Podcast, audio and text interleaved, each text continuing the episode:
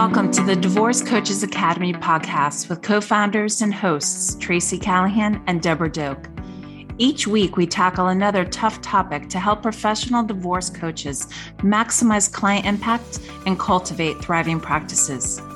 We also want to spread the word about the expertise and value that certified divorce coaches bring to the table. At DCA, we are committed to ongoing learning and we value generosity among divorce coaching professionals. We believe that when one succeeds, we all succeed. Welcome back to the Divorce Coaches Academy podcast. This is Debra, and boy, do I have a treat for you today. We have Cindy Stibbard with us, and uh, we are going to talk about this is so important. We are going to talk about the role a divorce coach plays in helping clients select the right professionals for their team. So, before we get into our conversation today, let me tell you a little bit about Cindy, and you're going to be really impressed with this. Um, Cindy is the driven and compassionate entrepreneur and CEO behind Divorce Redefined. That's her Vancouver based separation and divorce coaching practice. She knows that divorce can be messy, stressful, and particularly raw. And very few understand the process, know the options, or know how to effectively cope with and manage this major life transition. After going through her own high conflict divorce, she she's a mother of two and she became inspired to help others successfully navigate this this difficult time in their lives. Sorry I messed that up. Y'all will forgive me. As a certified divorce coach, a certified divorce specialist, and a trained relationship discernment decision coach, Cindy created her unique practice to help people on an international level, impressive, through every stage of their divorce. Oh, Cindy, we're so excited to have you here today. Thank you for having me, Debra. I'm happy to be here. Oh, my goodness. That's such an impressive bio. It's a mouthful. it's a mouthful, but you know, I wanted to read it all, and I'm sorry I, I flubbed it up a little bit, but you know, we're just oh, live here. Yeah. Um, it's just so impressive all the training and the credentials you have and that you took your personal experience and turned it into a way to help um, other clients have yeah. a better have a better experience. Yeah thank you. I think like for me i kind of am all about like the certification and the training. Like i really feel going into this when i decided to become a divorce coach it was bigger than just my experience of divorce because you know everyone has their own unique experience. Like my divorce experience is not someone else's divorce experience. And so just that there had me thinking okay how can i learn more to help other people and to understand that there is so many different ways that people are experiencing divorce and there's a world beyond just my own experience that i wanted to learn about. And so mm-hmm. i mean i love I love learning. I love taking courses. I love having the letters behind my name. I love to be able to have training in certain aspects because what I've realized too over the years that I've been doing this mm-hmm. now is that everyone comes to you at a different place with a different need. And I'm really passionate about figuring out how I can meet them right where they are, you know, and connect them with the people that they need and be able to have some understanding with situations that they might be going through that I probably, many, many things I haven't gone through myself. Divorce is only one of the things, right? one of the things. And, you know, um, I have a saying, and it really um, it supports exactly what you're saying. Is many of us have had our own divorce experience, um, but that also puts a filter in front of us when we listen to somebody else's story, right? It puts a little bit of a bias on it. And so I have a saying that we want to coach from our scar, not from our wound, meaning we want to do all our own work. And then when we put the training on top of that, it gives us the neutrality we need, right? To sit in the presence in the space with somebody else and help them oh, figure yeah. out what they need. So, um, you mentioned in your note to me that you think divorce coaches are the most underrated player in the divorce process on the team. Talk to me a little bit about that. Yeah. I mean, I really do, but I think it's also because a lot of people just don't know the value of, of a divorce coach or even what a divorce coach is. You know, we're sort of newer in this whole space. And so uh, like many other divorce co- coaches, I'm sure I spend a lot of time educating people on what it is that I do to clarify that role. And then explaining to them the value of it. So mm-hmm. the way that I see it like uh, is you know, as we're taught, we're kind of the quarterback of the process, or I'm al- also describe it as almost like a divorce concierge, right? You're going through a process. You need to go to that one person who's going to say, okay, here's how it works, but there are different ways that it can work. So here are your options. And let's learn more about what your options are because I would say that, you know, 90% of people come to me and say, well, I need to figure out a lawyer or should I go to mediation? And there's like, there's a million steps to go through before you even really need to to to do that. And you, there's a million steps to do before you even know if mediation is is something that you need yeah. to go down that path. And as a divorce coach i feel like this is the person who's going to be like the hub of the wheel. They're going to be that person who you can go back to with all those questions that you have during the process that your lawyer is going to also know sometimes but they're going to charge you so much more for the same answer and that's someone who can really see the whole big picture. You know, if, at least the way that that I operate and work with my clients is I do a lot of the connecting with them. So we work on okay, let's let's put a game plan in place into what's going to work best for you. Who do you need to have on your team to make each piece really clear so that you can also use your lawyer's time really well and really effectively because they're a really critical part of the process, but they're not the only piece of this puzzle. So, do right. we need to connect with some financial professionals to understand and uncover that piece? And if so, great. I'm going to walk you through it. I'm going to personally introduce you to my various connections that I have and really make sure that I choose the right referral partner for them. You know, I spent a lot of time as a divorce coach really making um, a huge referral partner network so that mm-hmm. I have a whole bunch of people in my pocket to say, okay, you, I think, would be great with this person. Let's have them on a call with us. Let's see if they're a good fit.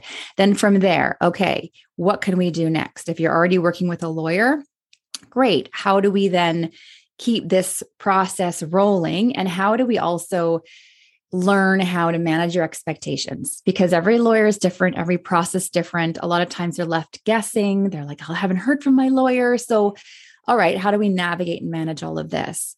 And then thinking about mediation or thinking about court. And a lot of times people just assume, based on how the language is used, that they're going to court or that right. they, that's the direction where they don't necessarily have to you know there's so much going on. And so as a divorce coach i feel like this is the person who's going to explain it all to you you know?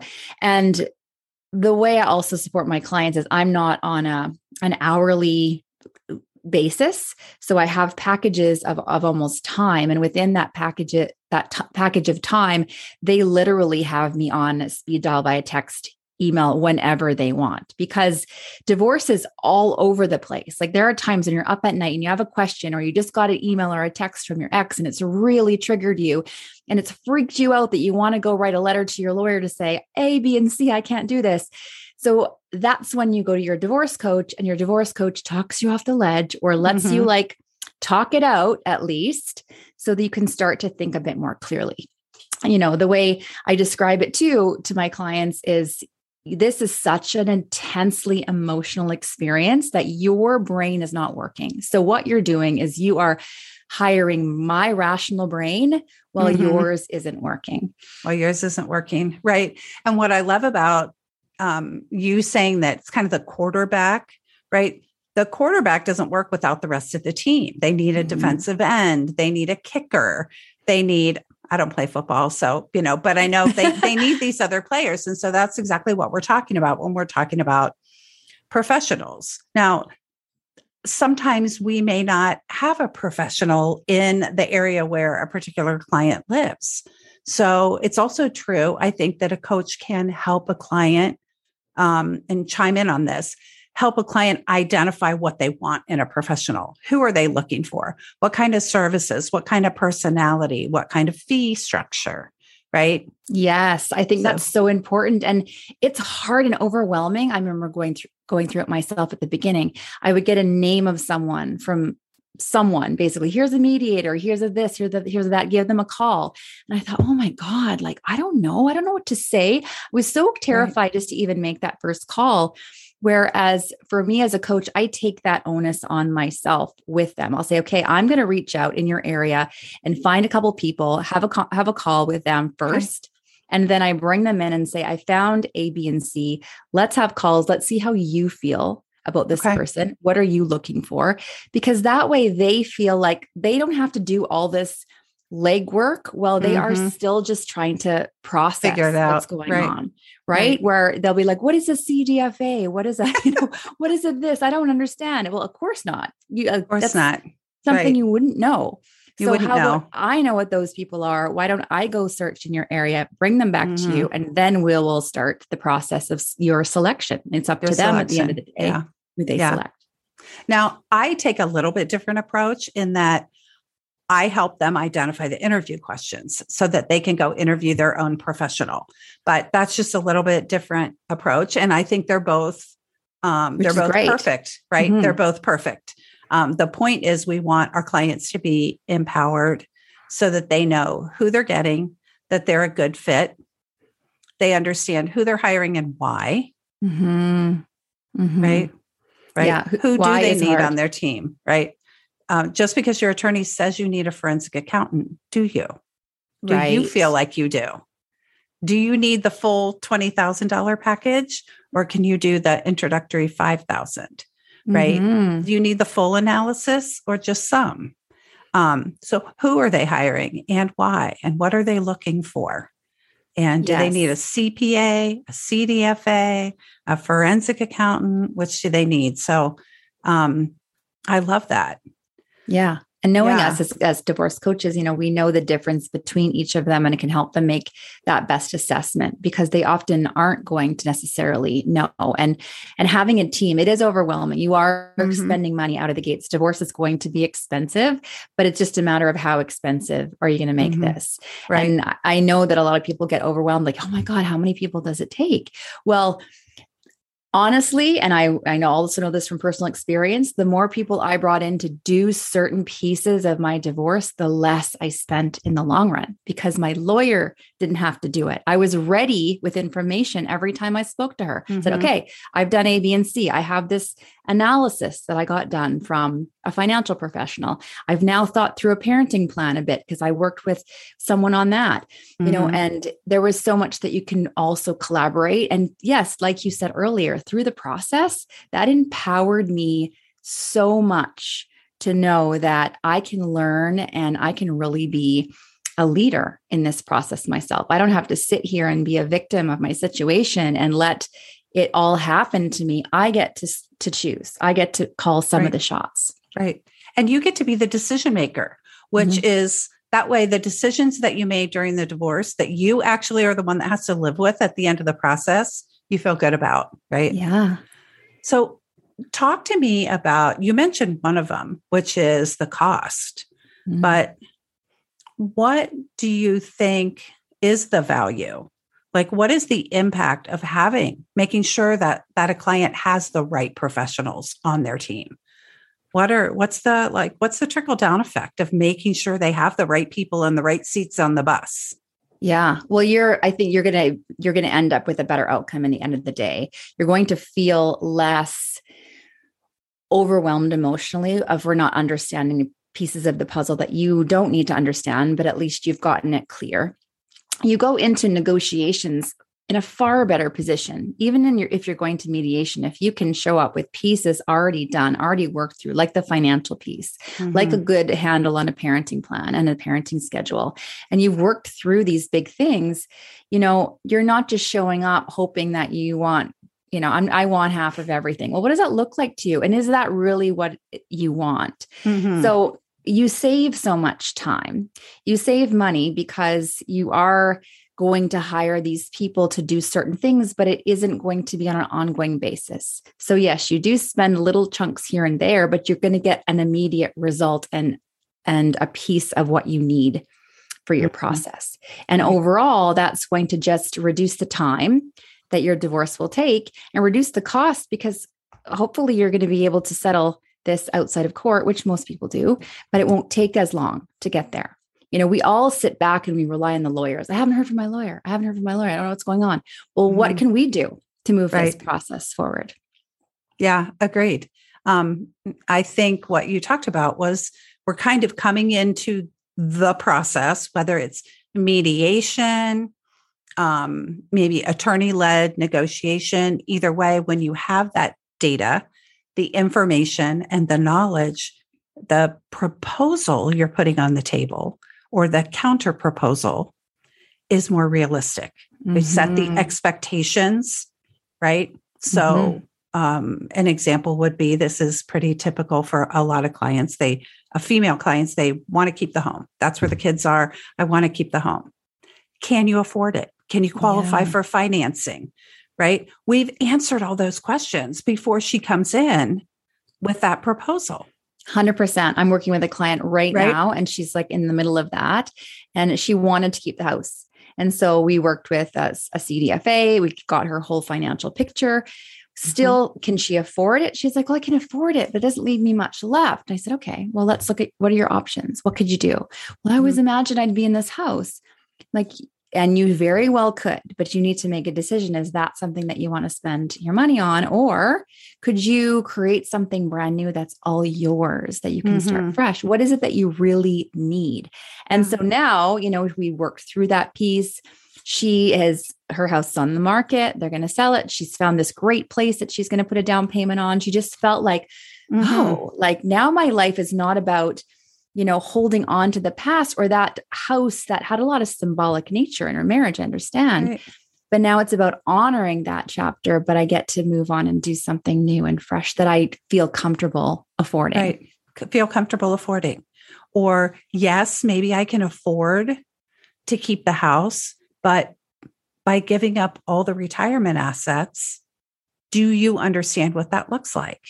And yeah. maybe that's different if you're 25 or 50. So if we work with a financial professional and they can do some future forecasting, do you understand what the impact of that decision is? Mm-hmm. Yeah, or right? the impact when I see clients say, "Well, I don't, I don't want child support, or I'm not going to take spousal," and I'm like, I get how you want to take the high road here, and you don't want to cause problems. I so mm-hmm. totally see that. I respect it, right. but we're looking at your future. We're looking mm-hmm. at your mm-hmm. kids' future. Like, is right. this a wise business decision? Would you walk away from a business that you that you helped to build and say, "No, mm-hmm. I'm good. I don't need any of those profits." I'm good. Right. so that's where a financial professional can run some analyses and show not just the current short-term cash flow, but a net worth over time.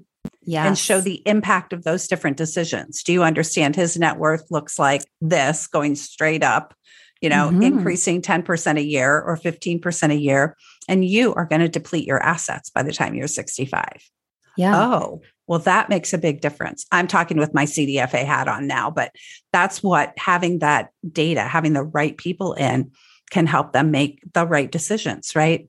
Yeah, it's so critical. And a lot of times, those disempowered spouses as women feel so much more mm-hmm. empowered when they have that, that person on their team. Yeah. Because that's when things become clear. Because at the at the beginning of the day, we can't negotiate if unless we have everything black and white on the table. Otherwise, what are we talking about here? You know? Right. And I think you made a good point earlier too, is when we have the data and we can shorten up that negotiation time, get to settlement more quickly, doesn't that flow down to maybe a better co parenting situation, less conflict, right? Not as much. And, and that's the goal too, is to come out of this.